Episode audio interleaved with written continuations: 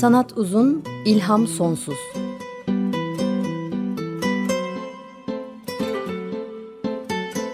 Sanat üzerine psikolojik sohbetler. Hazırlayan ve sunanlar Şenol Ayla ve Timuçin Oral.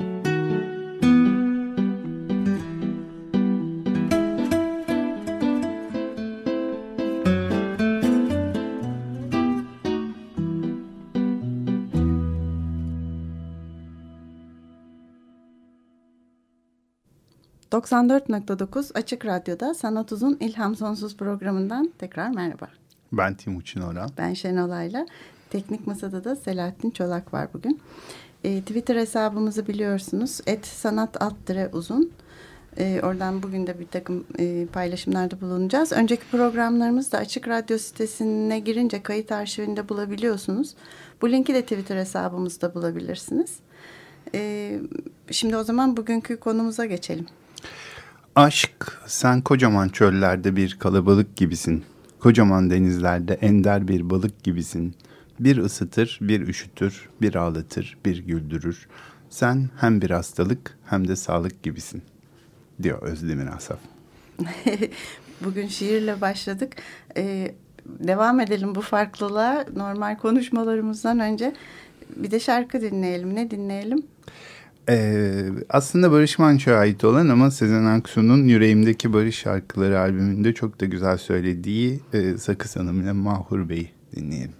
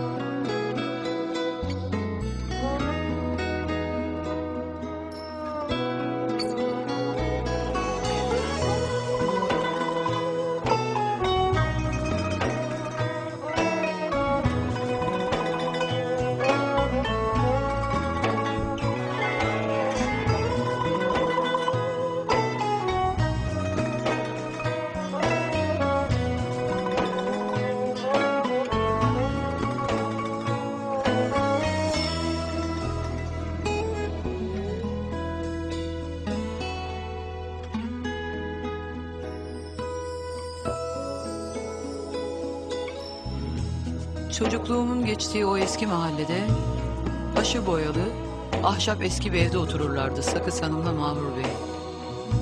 Bembeyaz tenli, bembeyaz saçlıydı Sakız Hanım. Zaten onun için Sakız Hanım derdik kendisine. Pamuk gibi elleriyle kemençe çalardı. Eşi Mahmur Bey önce biraz nazlanır, sonra o da kanunuyla eşlik ederdi Sakız Hanım'a. Beraber meşk ederlerdi. Yaz akşamlarında açılırdı perdeler, yorgun ellerinde dökülürdü nameler.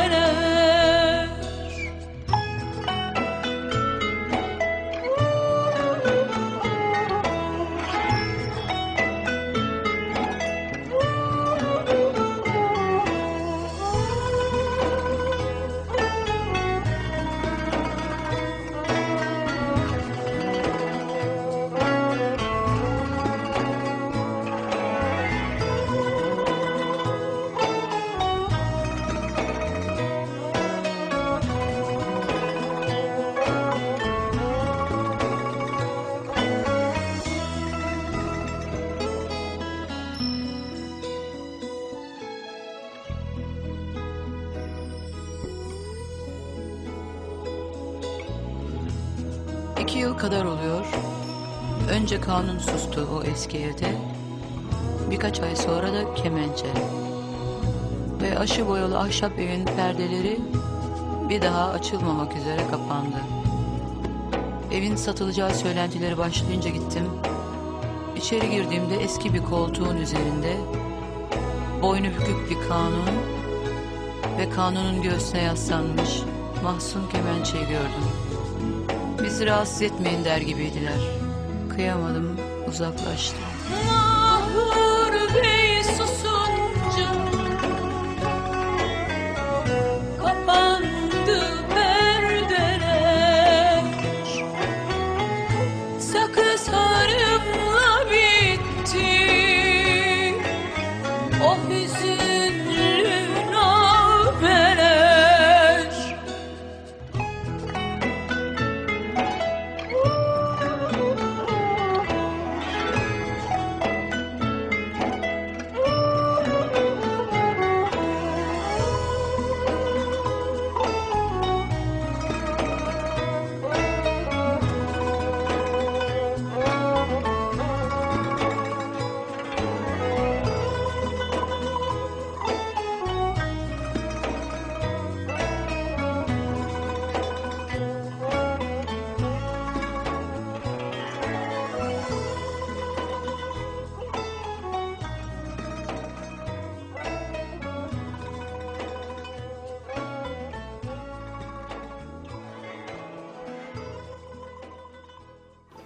...94.9 Açık Radyo'da Sanat Uzun İlham Sonsuz programındayız. Bir değişiklik yaptık. Şiir ve şarkıyla başladık. Çünkü konumuz aşk. Bunlar da çok yakışıyor. Geçen hafta melankoliden konuşmuştuk. Bu hafta da aşkı konuşacağız, tutkuyu konuşacağız. Tutkuyu konuşacağız aslında, evet. Aşkı ilk defa Mısırlılar yazı diline almışlar. Milattan önce 1300'lü yıllardan sonra yazılmış 55 tane... aşk şarkısı var. Hepsi Mısır kaynaklı. Bu beste olarak dinlenebiliyor bugün galiba. Öyle, evet. Ben dinlemeyi denedim. Yani günümüz zevkine çok uygun değil ama güzel. Aşkı bize avucunu alan ve hiçbir şekilde kendimize savunma fırsatı vermeyen bir hastalık diye tanımlamış Mısırlılar. Aslında Platon'un şöleninde geçen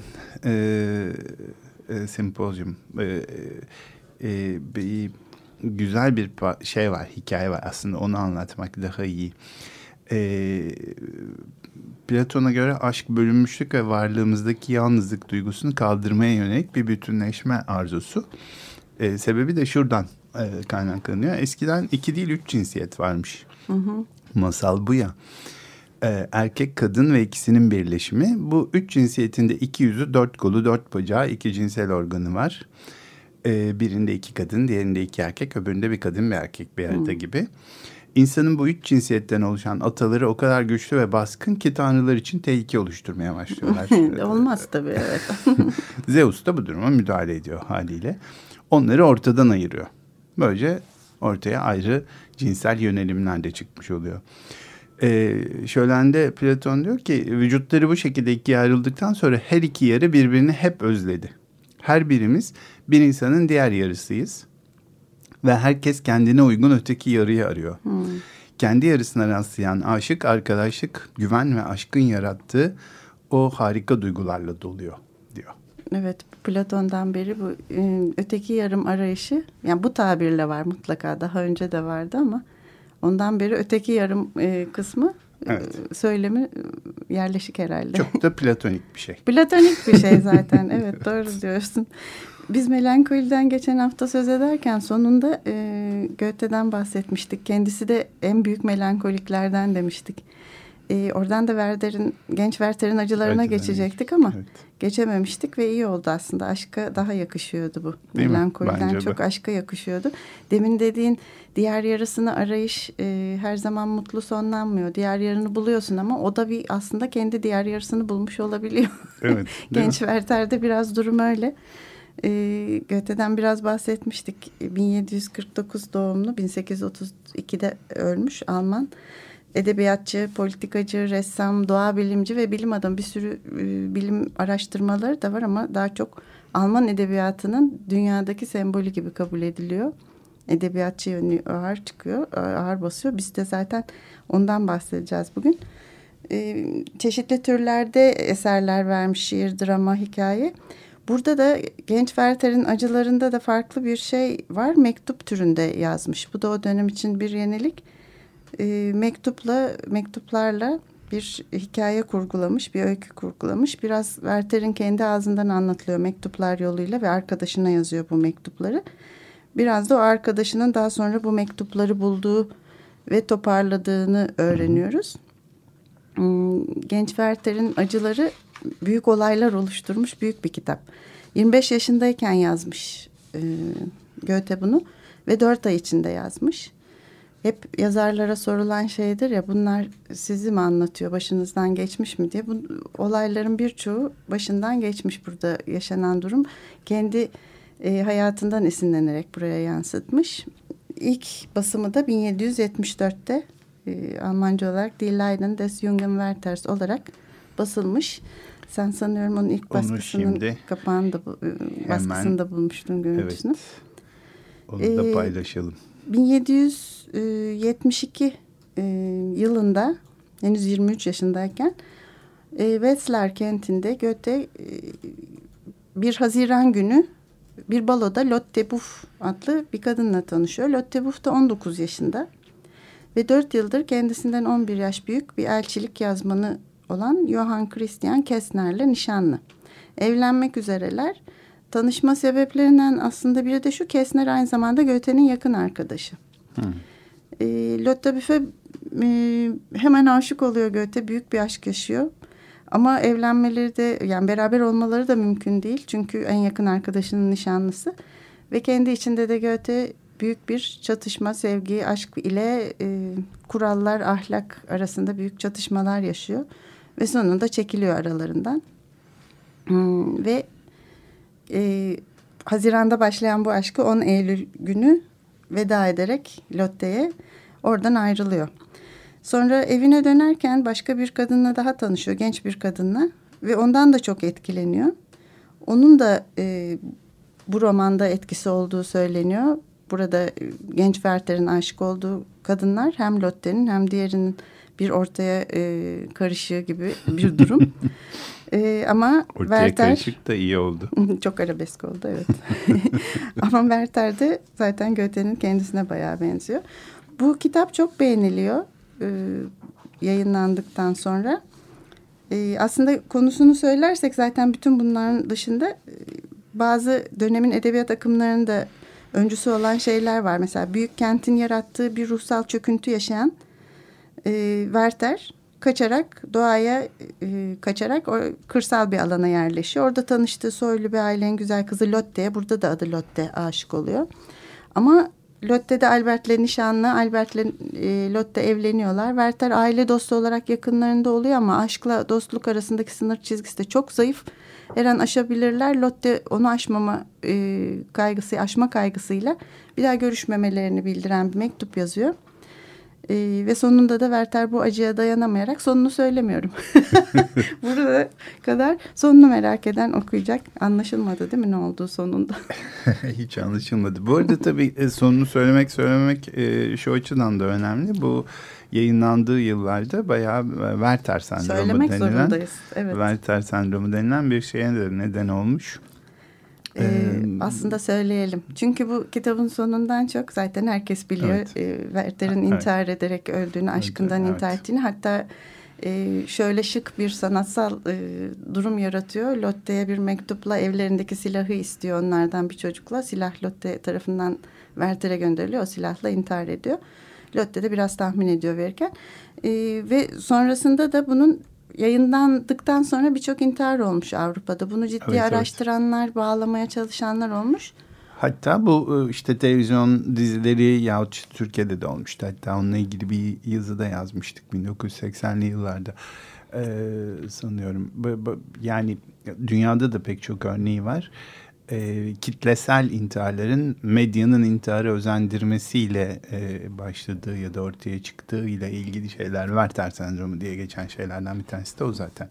Yani sizin Psikiyatri Derneği'nden attığınız tweetlerde de böyle uyarılar var. Evet. İntiharı olumlamayın türü güzel tweetleriniz var. Bu da öyle güzel bir hava oluşturmuş tabii, çok şık bir şekilde intihar ediyor. Şöyle diyor, sadece orasını okuyayım. sonunda yazdığı mektubun. Bak Lotte, bana ölümün sarhoşluğunu tattıracak olan o soğuk ve korkunç kadehi elime alıyorum. Onu bana sen uzatıyorsun. Ben de alırken hiç duraksamıyorum. Hayatımın bütün istekleri ve ümitleri yerine geldi. Ölümün çelikten kapısını vurmak öylesine titretici ve çetin ki, diyen Werther, silahlar dolu, saat 12'yi vuruyor, alın yazısı bu. Önüne geçilmez Lotte, elveda Lotte, elveda diyerek de yaşamına son veriyor. Evet. Ama tabii ölümü değil de yaşamı kutsayalım biz. Yaşamı kutsayalım. Bütün o intihar salgının da kaç kişinin öldüğü bilimsel araştırılmış dedim ya. Son olarak onu söyleyeyim. 12 kişi ölmüş o dönemde Goethe yaşarken. Goethe de bunları gayet ters karşılamış aslında. Pek de kötü olmadı, gidecek gitti gibi bir şey söylemiş. Evet. Biz ama şimdi... biraz müzik arası verelim yine. Angel Olsen'ın Free isimli parçasını dinleyelim. Halfway Home 2012 yapımı bir albümden.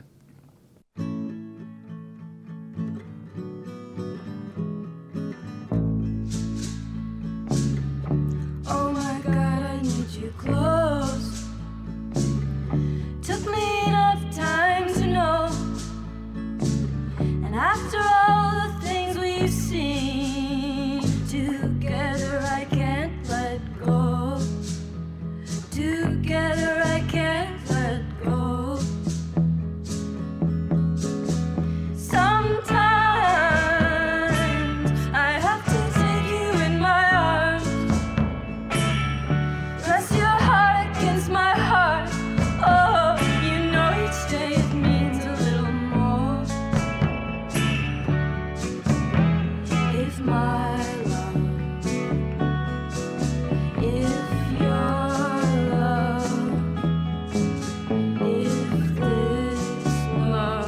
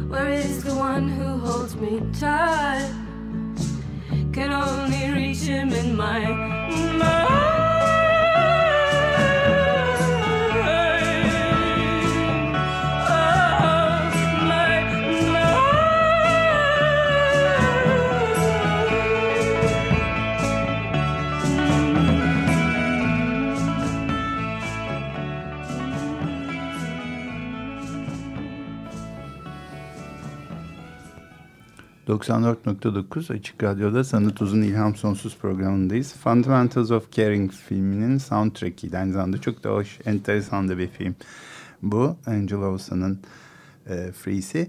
Eğer benim aşkım, eğer senin aşkın, eğer bu aşk saf aşksa özgür bırak. Aşk hiçbir şeyin arasına girmez. Bütün inanmak istediğim zarar vermeyeceği ve bütün ihtiyacımız olan şey bu diyor. Werther öldü diyorduk. Werther öldü genç yaşta, evet. Ama Goethe epey uzun yaşadı, 83 yaşına kadar. Evet, 25'ini göremedi gibi gözüküyor Werther. İyi bir şey değil mi? Yani yazıyorsun, biraz otobiyografik de bir şey. Kahramanı öldürüyorsun. Şimdi edebiyatla çok doğru intihar. Bir şey söyledin. Sanki öyle oldu. Güzel bir sağaltım yapmış kendisine gibi değil mi? Werther ölmüş ama Goethe yaşamaya devam edip bir sürü de güzel şey ortaya koydu. Bir sürü eser. Ama salgın bir sürü insanın ölmesine sebep olmuş. Evet, dediğim gibi son araştırmalar bir düzine kadar diyor ama tabii bu ne kadarı doğru, ne kadar araştırılabilir bir şey bilmiyorum ama ciddi bir salgın olmuş. Onun dışında sadece salgın değil, gençler arasında Werther'i bir idol haline getiren bir bağımlılık oluşmuş. Werther hayranlığı oluşmuş. Evlerde Werther fincanları, Werther parfümü, Werther bisküvileri. Düşün, internet yok, televizyon yok, Instagram çok yok. Çok zor değil mi yayılmasının buna rağmen? Ve hatta Werther'in giydiği gibi sarı pantolon, sarı yelek, mavi ceket modasıyla bir sürü genç sokaklarda dolaşmaya başlamış. Bunların bir kısmı intihar etmiş tabii ama ilginç bir dalga olmuş arkasından. O nedenine de önemli bir kitap, evet, eser. Doğru. Aşkta konuşmasak olmaz. Şimdi bir saatlik bir aşk konuşalım dediğimizde gerilim olduk tabii, ne konuşacağız, neresinden, nereyi tutsak eksik, nereyi tutsak yetersiz ve aşk bir programa sığar. Aşk bir programa sığmayacağı için hani şu eksik kaldı, bunu konuşmadık kaygısını yaşamayalım dedik bir yerden sonra. İzleyicilerimiz de umarız şundan bahsediniz demesinler. Aşkı çok uzun konuşmak lazım. Evet. Şimdi Psike Sinema Dergisi'nin bu yaz sayısı, Temmuz-Ağustos 2016 sayısında romantik aşkın nörobiyolojisinde şöyle diyor. Ali Saffet Gönül ve Yiğit Erdoğan şöyle demişler. Sanılmasın ki aşk biraz obsesif kompulsif bozukluk, biraz madde bağımlılığı ve biraz da maninin bulunduğu bir klinik tablodur. Hayır, aşk özel durumlar hariç tamamıyla fizyolojik bir süreçtir ve insan üremesine halen hizmet vermektedir. Romantik aşkın nörobiyoloji yüzünden bakınca böyle oluyor. Bir de gene aynı dergide, gene Psike Sinema Dergisi'nin Temmuz-Ağustos sayısında, 2016 sayısında Taner Yılmaz tamamen gözü kapalı aşkta kognisyon yazısında şöyle diyor. Aşk dopamin artışıyla ayakları yerden kesip haz ve keyif getirir. Başka bir nörotransmitter olan serotoninin azalması da buna eşlik eder. Bu serotonin azalması OKB ile, yani obsesif kompulsif bozukluk ile benzeşmektedir. Aşk bir hastalık değil ama insanı hasta edebiliyor, öyle değil mi? Fuzuli'den cevap vereyim istersen. Evet, lütfen. Aşk derdiyle hoşem elçek ilacımdan tabip. Kılma derman kim helakim zehri dermanımdadır. Yani doktor, ben aşk derdinden memnunum, bana ilaç vermekten vazgeç. Derdime derman bulma. Çünkü beni öldürecek zehir senin verdiğin ilacın içindedir. Evet. Aslında bu halimden de memnunum. Bu bir hastalık Cevabım değil. Cevabım bu. Ama edebiyatta hastalık olarak bakmak ya da sinemada, sanatta hastalık olarak bakmak da cazip. Değil mi? Abartmak çok mümkün. Uçları çok uzak yerlere gidebiliyor. İlham sonsuz. Onun için hastalık olarak bakılan bir şeyimiz daha var bugün getirdiğim. Bu arada Maxime Le Rochefoucauld'un aşkı tedavi eden birçok ilaç var ama iyileştirecek kesin olanı yoktur diye bir sözü de var. Evet, doğru. Haruko Murakami'den bahsedeceğiz bir de bugün biraz. Haruko Murakami'nin Kadınsız Erkekler kitabında. Burada 7 öyküsü var bu kitabında ve hep kadın erkek ilişkileri üstüne çok... Güzel bir kitap. Çok değişik anlatılmış öyküler. Biraz sert öyküler de var. Yarım kaldığını hissettiğiniz öyküler de var. Bir sürüsü aşk öyküsü ama bir tanesi özellikle bu konuştuğumuz hastalık şeklindeki aşka uyan bir öykü. Bağımsız organ öyküsü. Murakami biliyorsunuz Japon, 1949 doğumlu ve 15 yıldır Nobel Edebiyat Ödülü için de adından söz edilen, evet, bu sene de alacak gibi her sene bakılan. Bu sene de öyle deniyor yine. Yine deniyor, evet. Ama zaten anladığım kadarıyla bu edebiyat Nobel süreci öyle, bir süre listede duruyorsun ve sonra oluyor ya da olmuyor. Evet. Bağımsız organda da Doktor Tokay'ın öyküsünü anlatıyor Murakami. 52 yaşında bekar bir doktor bu. Doktor Tokay plastik cerrah. Çok düzgün bir hayatı var. Birçok kadınla ilişkisi olmuş oluyor. Dönem dönem bir takım kadınlar hayatına giriyor. Sonra bitiyor bunlar. Hiç evlenmemiş, evlenmeyi, aile kurmayı düşünmüyor. Sonra bir kadına aşık oluyor. Ve kadın da onu terk ediyor. Aslında daha sonra öğreniyor ki kadın evli bir kadın. Kadın sadece Doktor Tokay'ı değil, kocasını da terk etmiş ve üçüncü bir adama gitmiş. Aslında kadının sadece kendisini terk etmesi değil, başka bir adama gitmiş olması da onu çok üzüyor. Ve önce yemek yemeyi kesiyor. Bu kısımları da onun kliniğinde çalışan sekreterinin ağzından öğreniyoruz. Görünüşüne özen vermemeye başlıyor. Önce öğle yemeklerini kesiyor. Düzenli spor yaparken tamamen bırakıyor. Çalışamaz hale geliyor. Giyimine kuşamına dikkat etmiyor. İşlerini aksatıyor. Hastalarını umursamıyor. Tam bir depresyon aslında, değil mi? Bütün kriterleri var gibi görünüyor. Ama ilginç ve farklı olan burada boğazından tek lokma geçmez hale geliyor. Kendisini sıfırlama arzusu içinde diyor yazar. Kendini ölmeye bırakıyor. Büyük bir aşk yaşayıp boğazından tek lokma geçmediği için kendisini ölmeye bırakıyor diye anlatıyor. yemek yemeyi kesip açlıktan azap çekerek ölmek için son derece kararlı biri olmak lazım diye de yorumluyor daha sonra yazar öyküde. Yaptığı şey hiç yemeyerek ölmeyi beklemek. Gerçekten acılı bir süreç oluyor. Artık bir yerden sonra yatağından kalkamaz hale geliyor. Sonunu söyledim. Ortalarını da söylemeye devam edeyim en iyisi. Çünkü üstünde konuşuyoruz aslında.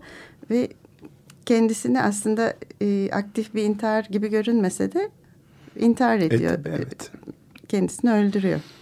Yani bu bir intihar biçimi zaten. Yani ölmeye yatmak. Ölmeye yatmak var değil mi? Doğru. Çok benzeri bir aşk sonrası perişan olan bir gene bir doktor hikayesi. Stephan Zweig'in var. Amok koşucusu. O da çok güzel anlatılmış bir öykü. Aşk ve tutku aynı zamanda değil mi? Aşk ve tutku öyküsü de. Adını amok hastalığı, amok koşucusu Hindistan ve Malezya'da görülen bir tür cinnet hali aslında. Ona benzetmesi burada da çok güzel olmuş aşkı ve tutkusunu. Cinnet diye işte evet gerçeği değerlendirme yetisinin bozulduğu durumları diyorlar ama burada tabii çok kültürel bir şey bu. İnsanlar bir anda koşmaya başlıyorlar. Ölümüne koşuyor ve öldürmeye koşuyor aslında. Eline geçirdiği bir bıçakla karşısına çıkan her şeyi, tavuk olsun, köpek olsun, öyle anlatıyor Zweig'da romanında. Ve insan olsun kesiyor, yaralıyor ve sonunda kendisi de çatlayıp ölene kadar diyor. Koşmaya da devam ediyor. Ve buraya bir Avrupa'dan giden bir doktorun burada hastalarına bakarken ve bir muayenehanesi varken gizemli bir kadının kendisine başvurup bir istekte bulunması ile korkunç bir amok koşucusu durumuna düştüğünü anlatıyor. Ve kendisi de zaten bir amok koşucusuna benzedim diye anlatıyor. Kadın evli ve bir ilişkisi var ve o ilişkisinden hamile kalmış ve kürtaj için yardım istiyor doktordan. Doktor ama tuhaf bir şey yaşanıyor aralarında. Kadının ona bunun için yalvarmasını istiyor. Kadın yalvarmıyor. O da çok gururlu, kibirli bir kadın. Çekip gidiyor ve doktor da ona yardım edebilecek tek kişi olmasına rağmen yardım etmeyi reddedip kadının perişan olmasını da gözleriyle görüyor. Hı hı. Ve bu aşkı da daha sonra duyduğu şeyin aşk olduğunu ve tutku olduğunu anlıyor. Daha sonra peşinden koşsa da onu elde edememenin korkunç yıkımıyla kendisi de yıkıma doğru gidiyor ve bu koşu bitmiyor öykünün sonuna kadar. Zweig zaten duyguları anlatmada çok maharetli. Yine öyle içinden sanki kendisi ama koşucusuymuş gibi çok güzel anlatmış. Evet. Konuyu bilmek önemli değil, gerçekten okumak. Çok evet, güzel. Bence de. Bu kadar tutku deyince şimdi gene tutkulu bir müzikle ara verelim mi? Verelim mi? Pedro Almodovar'ın Dönüş filminden, yani Volver albümünden filminden Volver albümüyle Estrella Morente.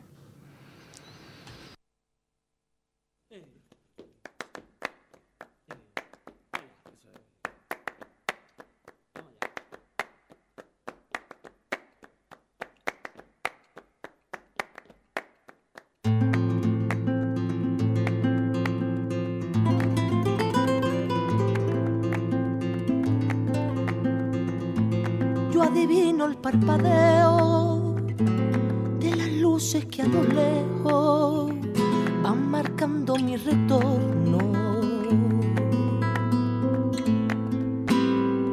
Son las mismas que alumbraron con su pálido reflejo juntas horas de dolor. Y aunque no quise el regreso, se vuelve al primer amor, la vieja calle donde le codijo, tuya es su vida, tuyo es su querer, bajo el volón mirar de las estrellas que con indiferencia hoy me ven volver,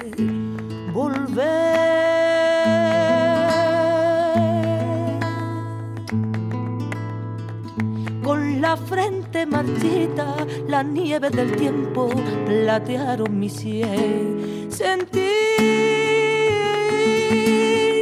que es un soplo la vida, que 20 años no es nada, que febril la mirada, errante en la sombra, te busca y te logra vivir.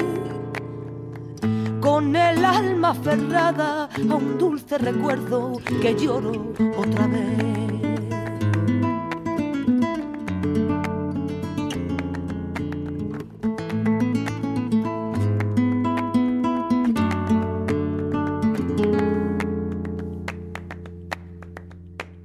Tengo miedo del encuentro con el pasado que vuelve a enfrentarse con mi vida. Tengo miedo de la noche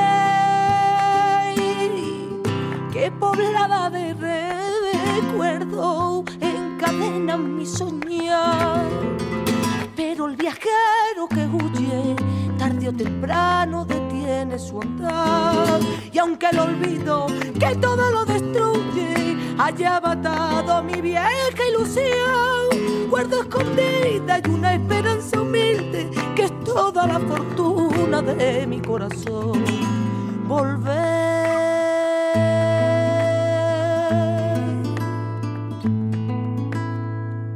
Con la frente marchita, la nieve del tiempo platearon mi cielo. Sentir que es un soplo la vida, que 20 años no es nada, que febril la mirada y errante en la sombra te busca y te nombra vivir. Con el alma aferrada a un dulce recuerdo que lloro otra vez.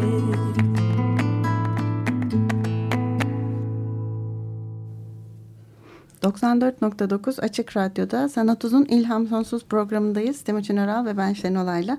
Aşktan ve tutkudan konuşuyoruz bugün. Estrella Morente'den dinledik. Volver idi. Aslında bir tango bu. Onun flamenco uyarlaması. Flamenco tutkuya çok yakışıyor diye düşünüyorum, değil mi? Evet. Ne dediğini tek kelime anlamasak bile aşktan ve tutkudan bahsediyor diye kalıbımı basabilirim. Değil mi? Şimdi başka bir tutkudan bahsedeceğiz aslında. Aşk aslında ama başka bir aşk tutkusu. Evet, aslında sahne sanatlarını çok konuşmadık gerçekten. Marina Abramović'i konuşmak gerekir tutkudan bahsederken. Evet. Sanata tutkuyla bağlanmak. Daha önce de konuştuk bunu. Sanat karşısında tutulma hallerini, Stendhal sendromunu, Don Quixote sendromunu filan, ama ondan önce bir şeyden bahsedelim biraz kısacık.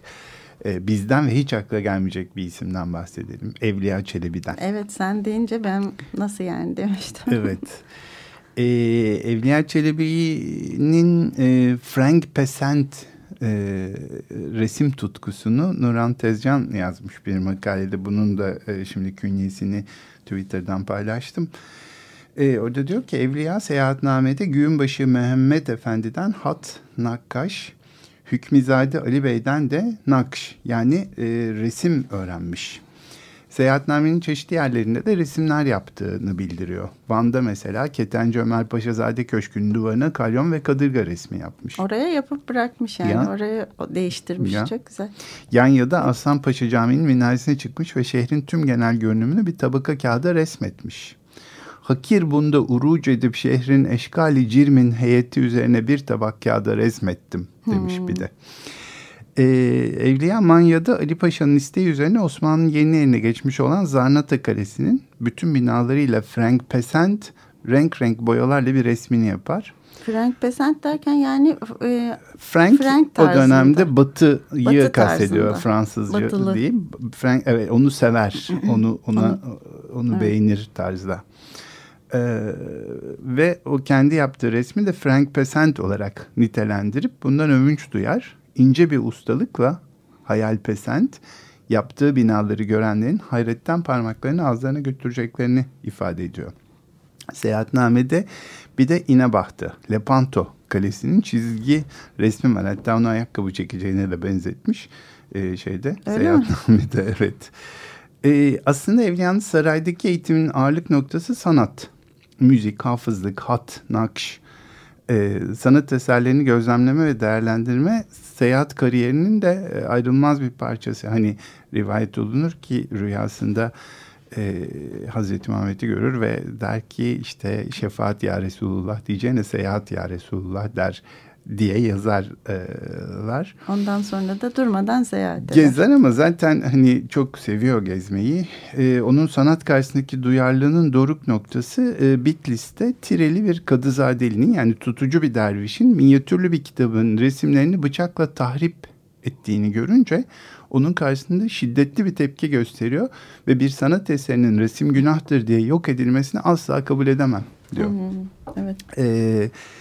Kaşa şehrini ziyaret ettiğinde Avusturya'da, Viyana yakınlarında bu manastırdaki resimleri bir doğulunun bakış açısıyla yani gölgesiz, perspektifsiz, resim kültüründen gelen bir kişinin bakışıyla değerlendiriyor ama inanılmaz etkileniyor. Özellikle cennet cehennem tablolarından. Cennet tablosu hemen ölüp gitmek için ne kadar çekiciyse cehennem tablosunu da o kadar korkutucu buluyor. Ve ona göre buradaki günahların tartıldığı teraziyle Sırat Köprüsü, Cehennem Ateşi ve Gaya Kuyusu'nu tüm Acem ve Osmanlı ressamları bir araya gelse böyle bir sihri caz Frank Pesent yani büyüleyici aklını almayacağı denli yapılmış bir batı yaratısına eşdeğerde resim olamayacağını söylüyor. Ve ustalık ölçüsünü de kendi kültüründen tanıdığı Doğu resminin İranlı ünlü ressamı Mani ile kavramaya çalışıyor ve şiiri caz Frank Pesent Nakşi Frengi Mani. Bu da yetmez. Tanıdığı ünlü Acem ve Osmanlı ressamlarının adlarını sayarak diyor ki onlar bir araya gelseler böyle bir resim yapamazlardı. Çok hayran kalmış değil mi? Evet. Ya bu resmin işte Tanrı'nın korku veren gücünü resmederek halkı korkutmak istediğini söyleyen evliya cennet ve cehennem tablolarından yemeden içmeden kesilip dünyadan ele tek çekecek derecede etkileniyor. Belki bizim Stendhal sendromu gibi bir de bir şey mi yaşamış? Evet. Ve ayetler okuyarak resimde gördüklerini anlatıyor. Çok ilginç olmuş. Hatta ilginç bir hikaye de var. Stefans Dom, herhalde bu Viyana'daki Stefans Dom'da resim ve heykellerden o kadar etkileniyor ki papaz da resim sanatı konusunda bir düşünce alışverişinde bulunuyor ve papaza ne kadar çok Allah'ınız var diye şey yapıyor, serzenişte bulunuyor diyelim. Onun ağzından Allah'ın tek olduğunu, onların dininde suret yapmanın caiz olduğunu, papazların nasihat verirken Müslüman şeyhleri kadar güzel ifadelerle hitap edemedikleri için resim yaparak Allah'ın gücünü insanlara anlattıklarını söylediğini söylüyor. Yani o zamanın Müslüman şeyhleri demek ki güzel konuşuyorlar. Evet, evet. Şimdiki gibi değilmiş. Ve İslam'da resmin günah olduğu anlayışı karşısında tutucu olmayan evliya İstanbul Esnaf Alayı'ndaki nakkaşları anlatırken resim yapmanın İslam dininin şan ve şöhretine hizmet ettiğini, dolayısıyla nakş yapmanın mübah olduğuna dikkat çekiyor. Yani, tutuculuğa karşı ilginç bir çıkışı, evet, duruşu olmuş değil mi? Evet, çünkü yani hani bunun günah olmasının mümkün olamayacağını, bunu da Allah'ın yarattığını vesaire savunuyor. Seyahatnamesinde anlatmaya da çalışmış. Ah işte evet. Yine, şarkı dinleyerek. evet. İçimizdeki gam ve kasavetten kurtulalım. Mediha Emel Aksoy'dan dinleyelim mi? Eski Zaman Aşkları albümünden Melek için sözleri ve Amir Ateş'in bestesiyle Bir Kızıl Gonca'ya benzer dudağın.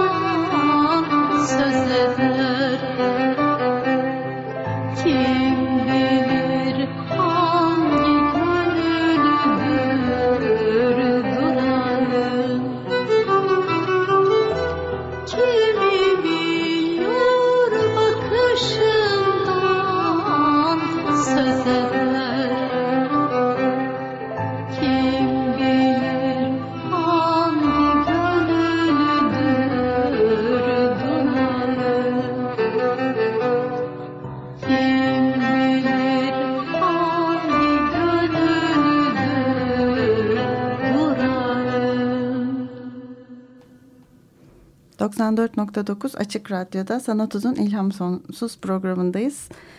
Aşk ve tutkuyu konuşuyoruz. Bir kızıl goncaya benzer dudağını dinledik. Kızıl da flamenko gibi çok aşka ve tutkuya yakışan bir renk değil mi? Kızıl gonca. Gül de zaten simgelerinden biri olmuş hep aşkın. Şimdi kızıl deyince aslında acılı ve kanlı bir yere doğru gidiyoruz. Tutkunun en acılı yerine doğru. Marina Abramović'ten bahsedelim demiştik. Marina Abramović bir Sırp kökenli Amerikalı performans sanatçısı. 1946'da Belgrad'da doğmuş. Performans sanatının büyük annesi diye de tanımlanıyor. Evet ama 17 yaşından beri de bir yandan bu sanatı yapıyor. Şimdi evet. Büyük anne olabilir ama çok genç başlamış. Evet, buradaki büyük anne herhalde duayeni yaratıcı gibi duayeni anlamında. Çünkü hani o yaşa gönderme yapmıyorlar. Çünkü hakikaten performansıyla fiziksel ve zihinsel potansiyelinin sınırlarını en çok zorlayan insanlardan bir tanesi galiba, değil mi? Evet, çok genç yaşlardan beri memleketinde Belgrad'da önce performanslar yapmaya başlamış. Body art, vücut sanatı da denen sanat akımını ortaya çıkaranlardan biri, birkaç kişiden biri. Şöyle anlatıyor kendisi de yazılarında ve güncellerinde. Çok sert bir annesi varmış ve sokağa çıkmasını çok kısıtlı izin veriyormuş. Hatta 29 yaşına kadar annesiyle yaşadığı sürede eve ondan önce dönmesi gerekiyormuş, saat gece ondan önce, ve sergilerini, toplantılarını, performanslarını ona göre ayarlıyormuş. Birçok zaman gidip şimdi birazdan bahsedeceğimiz performanslarından, acılı ve kanlı performanslarından yerine getirip koşarak onu olmadan eve dönüp annesinin azarını işitmemeye çalışıyormuş. Bütün o çocukluk, zor geçen çocukluk falan üstünde çok konuşulacak şey var. Anlaşılması da zor bir kadın. Ama çok da açık bir yandan bir kadın. Kendisi de kendisini çok anlamaya çalışan, arayıp araştıran bir kadın. Kendi bedeniyle ilgili birçok şey yapıyor. Acı, kan ve bedenin fiziksel sınırlarıyla yüzleşmeye çalışıyorum diyor. Büyük bir tutkuyla yapıyor bunları. Çünkü başka türlüsü de mümkün değil aslında yaptığı işlerin. Mesela kendini parçalara ayırıyor, kestiği bir performansı var. Kırbaçladığı. Ya da izleyenlere yaptırtıyor. İzleyenlere yaptırdığı da var. Bana her şeyi yapabilirsiniz tarzı bir etkinliği de var. Etkinliği var. Orada gerçekten çok kötü şeylere de maruz kalmış. Seyircilerin katılımını istiyor. Gelip aşağılayanlar, tükürenler, dövmeye çalışanlar, bir sürü şeyle karşılaşılmış. Bunların hepsine ait video kayıtları da YouTube'da bulunabilir. Çok ilginç. Anlatınca çok anlamsız geliyor ama seyrederken çok insan şey yapabiliyor, kapılıp etkisinde kalıyor. Çünkü tarif edebilecek kelimeleri bulmak zor. Onun için anlamsız geliyor anlatmak. Söylediğim her şey şimdi burada biraz havada kalıyor. Havada kalır, bedenin fiziksel sınırlarıyla yüzleşiyorum derken ne kastediyor anlamak çok zor. YouTube'dan videolarını seyredince, Facebook'ta da güzel bir sayfası var. Onları anlayabiliyor insan. Gene bizim daha önce bahsettiğimiz psikoaktif ürün kullanımıyla ilgili performansı var. Hafıza kaybına yol açacak, kas kontrolünü bozan bazı ilaçlar alarak da bir şeyler yaptı. Birinde de hatta alev alan bir perdenin altında kalarak boğulma tehlikesi de atlattı.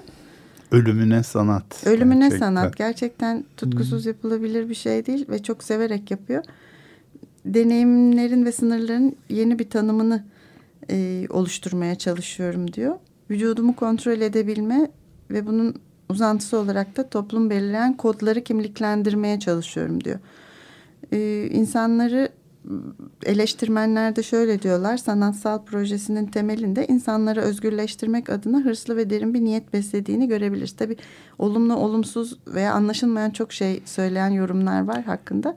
Ama tabii insanların içindeki bütün karmaşayı, çatışmayı ortaya çıkarıyor ve kendisine doğru yansıtılmasına sebep oluyor yaptığı işle. Evet, 1975'te 29 yaşındayken de gittiği galiba Avusturya'da ya da İsveç'te galiba bir Alman sanatçıyla tanışıyor. Frank Uwe Leis'in. Ulay denen kısaca Ulay'la tanışıyor ve onunla uzun yıllar birlikte oluyorlar, sevgili oluyorlar ve birlikte çok ilginç işler yaratıyorlar. Ulay'la uzun birliktelerinin sonunu bir sonraki programa saklayalım aslında. Çünkü oraya da çok yakışacak. Son programımıza bırakalım. Evet, son programımıza bırakalım. Orada bahsedelim bir sanatçı ayrılığı, işte demiştin sen de, onlarınkine çok görkemli bir sanat eseri halinde ayrıldılar çünkü. Ama Heather'da olan şeyi başlık görselimizdekini evet paylaşalım da Twitter'dan tekrar hem de söyleyelim. O ayrılmalarından ne kadar yıl sonraydı? 22 yıl sonra. Olayla ayrılıklarından 22 yıl sonra. Yani 2010'da New York Museum of Modern Arts'ta, MoMA'da günler süren, 2 aya yakın süren bir performans sergiledi Marina Abramović. O performansı yapıyor zaten, evet. Yani bu Ulay'dan bağımsız. Evet, bağımsız. The Artist is Present diye bir... Artist burada. Artist burada bir masada oturuyor. Onun da videoları var, çok güzel. Karşısına geçip oturuyorlar insanlar. Evet, seyirciler gelip, yani izleyiciler, ziyaretçiler sırayla oturabiliyorlar ve göz göze bakışıyorlar. Çok uzun saat, 16 saate yakın orada oturuyor. Ve bu da canlı yayınla yayınlanmıştı. O zaman izleme şansını bulmuştum, yakalayıp. Gerçekten etkileyici. Hani kameradan seyretmemize rağmen hiçbir şey olmuyor sandığınız bir ortamda. Çok yoğun duygular ortaya çıkıyor. Ağlamalar, gülmeler, evet, katılıp kalmalar ve hepsini bunların karşısındaki insanın gözünün içine bakarak, o da içine çekerek yaşıyor. Yaşantı ve paylaşmak için konuşmak şart değil. Birlikte de var olunabilir. Hiç değil, evet. Demek istiyor. Onlardan çok kısa videolar izlenirse daha sonra tweetleriz onları da. Ulay'la olan çok hoş ama o Ulay'ı, beklemediği bir şey geliyor, karşısına oturuyor ve ben oradaki yüz ifadeleri ve doğaçlamayı kendiliğinden niye herkesin görmesini doğrusu isterim. Evet, güzel bir bakmalarını öneririm. Performanstı. Ben onun o kısmının videosunu paylaşıyorum. Ben şimdi fotoğrafını paylaşmıştım. Sen de videosunu paylaş. 20 yıl önceki ayrıldığı sevgilisi Ulay'ın gelip karşısına oturduğunda da yaşadığı şaşkınlık, sonra yaptıkları karşılıklı, gerçekten izlenmeye değer. Bugünkü yedirimize bence çok yakıştı. Eline sağlık. Sağ ol. Şimdi artık bu programın sonuna doğru gelirken aslında aşk ve tutkudan bağımsız ama belki onunla çok iç içe bir şeyi de konuşalım istedim. Mutlaka konuşmamız gerektiğini düşündüm daha doğrusu. Herman Hesse bir bütün olarak çağımıza inancım azaldıkça, insanlığı düşmüş ve kurumuş gördükçe bu çöküşün karşısında devrimi daha az koyar oldum. Ama aşkın büyüsüne olan inancım gittikçe artıyor diyor. Bunu şunun için söyledim. Bugün Dünya Ruh Sağlığı Federasyonu tarafından ilk defa 92'de kutlanan 10 Ekim Dünya Ruh Sağlığı günü. Evet. Ve Dünya Sağlık Örgütü bugünün konusunu psikolojik ilk yardım olarak seçti. Aslında ülkelerin ve dünyanın ruh sağlığı sorunlarının farkına varması, işte bu konuda politikalar üretmesi, farkındalık yaratmak gibi amaçları var Dünya Ruh Sağlığı Günü'nün. Fakat çok büyük bir, tuhaf bir tesadüfle bu yıl Dünya Ruh Sağlığı Günü geçtiğimiz yıl barış mitinginde Ankara'daki katliamda kaybettiğimiz 100'den fazla kişinin öldüğü, 500'ün üstünde insanın yaralandığı günle örtüşüyor. Evet.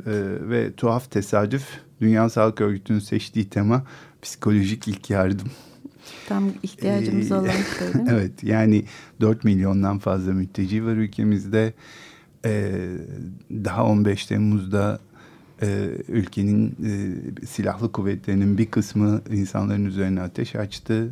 Patlamalar, kötü bir şey olacak terör beklentileri. Evet. Gerçekten psikolojik ilk yardım çok önemli. Hatta tıbbi tabirle ilk yardımdan öte idame tedavisi de gerekiyor bize diye düşünüyorum. Psikolojik, evet, devamlı bir tedavi de gerekiyor. Yani bir destek gerekiyor aslında hepimize. Her gün tekrar sokağa cesaret ve umutla çıkabilmeyi başarabilmemiz, evet, için. Yani evet, hakikaten burada belki birliktelik, dayanışmak çok önemli ama ben ülkeyi yönetenlerin de bütün ülkeyle, herkesle empatik olmasını ve ne hissettiklerini anlamalarını çok önemli bulup altını çiziyorum. Çünkü Dünya Ruh Sağlığı Günü'ndeki o psikolojik ilk yardımın ilk temel kalıbı şu: bak, dinle, bağ kur. Yani karşındakine gör, ne dediğini dinle ve bağ kur. Evet, tam da olması gereken bu. Geliyoruz programımızın sonuna. O zaman bu konuyla bağlantılı bir çıkış yapalım, değil mi? İçinde hem aşk olsun, hem geçen yılı biraz o kaosu çok iyi anlattığını düşünüyorum bu parçanın. Onunla çıkalım. Ama onunla çıkmadan önce de güzel bir söz getirdin sen Herman Hesse'den. O evet, çok uyuyor buraya. Tekrar çünkü bu sıkıntılı dönemlerde kalkıp niye aşk konuşuyoruz? Aslında onun da cevabı bu. Evet, tekrar söyleyeceğim onu.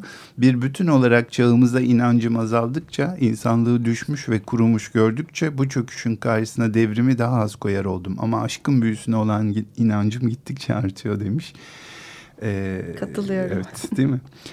Haftaya son programı yapacağız ama ondan önce bugünlük hoşçakalın derken. Evet.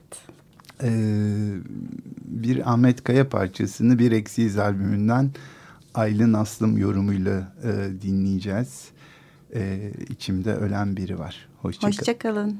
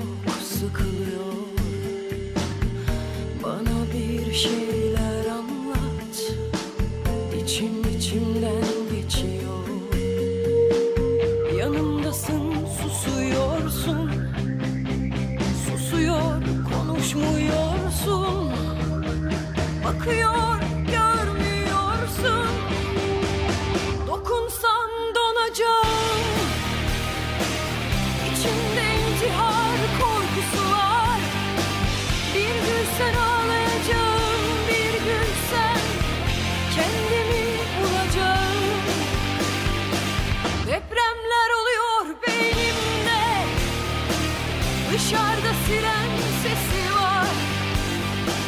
Her yanımda susmuş insanlar, susmuş.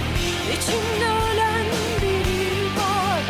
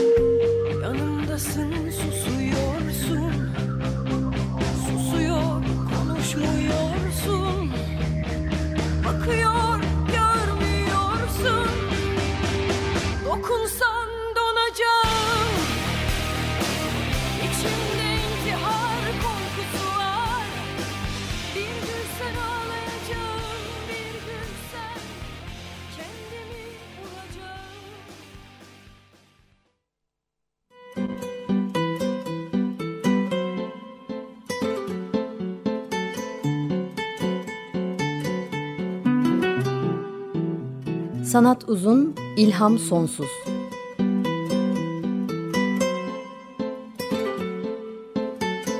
Sanat üzerine psikolojik sohbetler. Hazırlayan ve sunanlar Şenol Ayla ve Timuçin Oral.